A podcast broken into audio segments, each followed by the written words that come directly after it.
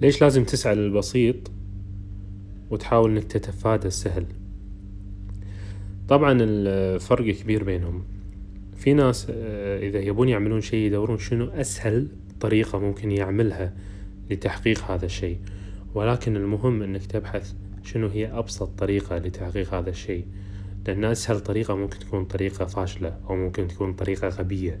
ولكن أبسط طريقة نادر إنها تكون فاشلة نادر إنها تكون غبية لأن البساطة الناس دائما تبحث عن البسيط ما تبحث عن السهل. ترى في فرق يعني خلينا نقول شعرة بينهم. يعني لو تقول حق واحد شو الفرق بين البسيط وبين السهل؟ ممكن يقولك نفس الشيء ماكو فرق بينهم. بسيط وسهل البسيط سهل والسهل بسيط. هو لا البسيط سهل ولكن السهل مو بسيط. فابحث عن البساطة.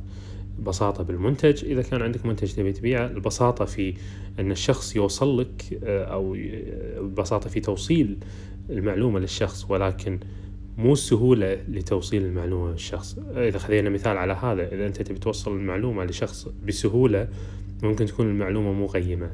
ولكن إذا كنت تبي توصل لشخص معلومة ببساطة أحيانا تكون معلومة قوية يعني خلينا نقول عميقة جدا. ولكن شلون أبسط هذه المعلومة بحيث أن الشخص يفهمها؟ يفهمها بسهولة.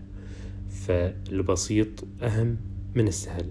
لاحظت ناس كثيرة تسعى إلى السهل. ومع الوقت آه، تفشل ويستغرب ليش أنا فشلت مع أن الصحيح أني أبحث عن السهل.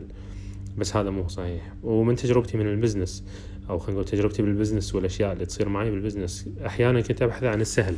أول أيامي كنت أبحث شلون أسهل على الزبون. بعدين لاحظت إن قامت تحوشني خلينا نقول بعض العقبات صرت أخسر أنا مثلا. ممكن يربح الزبون ولكن أنا أكون خسران.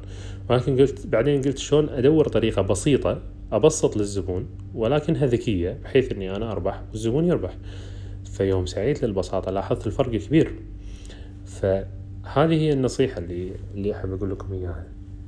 اسعى حق البسيط وحاول إنك تتفادى السهل والبسيط سهل ولكن السهل ليس بسيط. يعطيكم العافية. كان معكم عبد العزيز العبيد. نلقاكم على خير.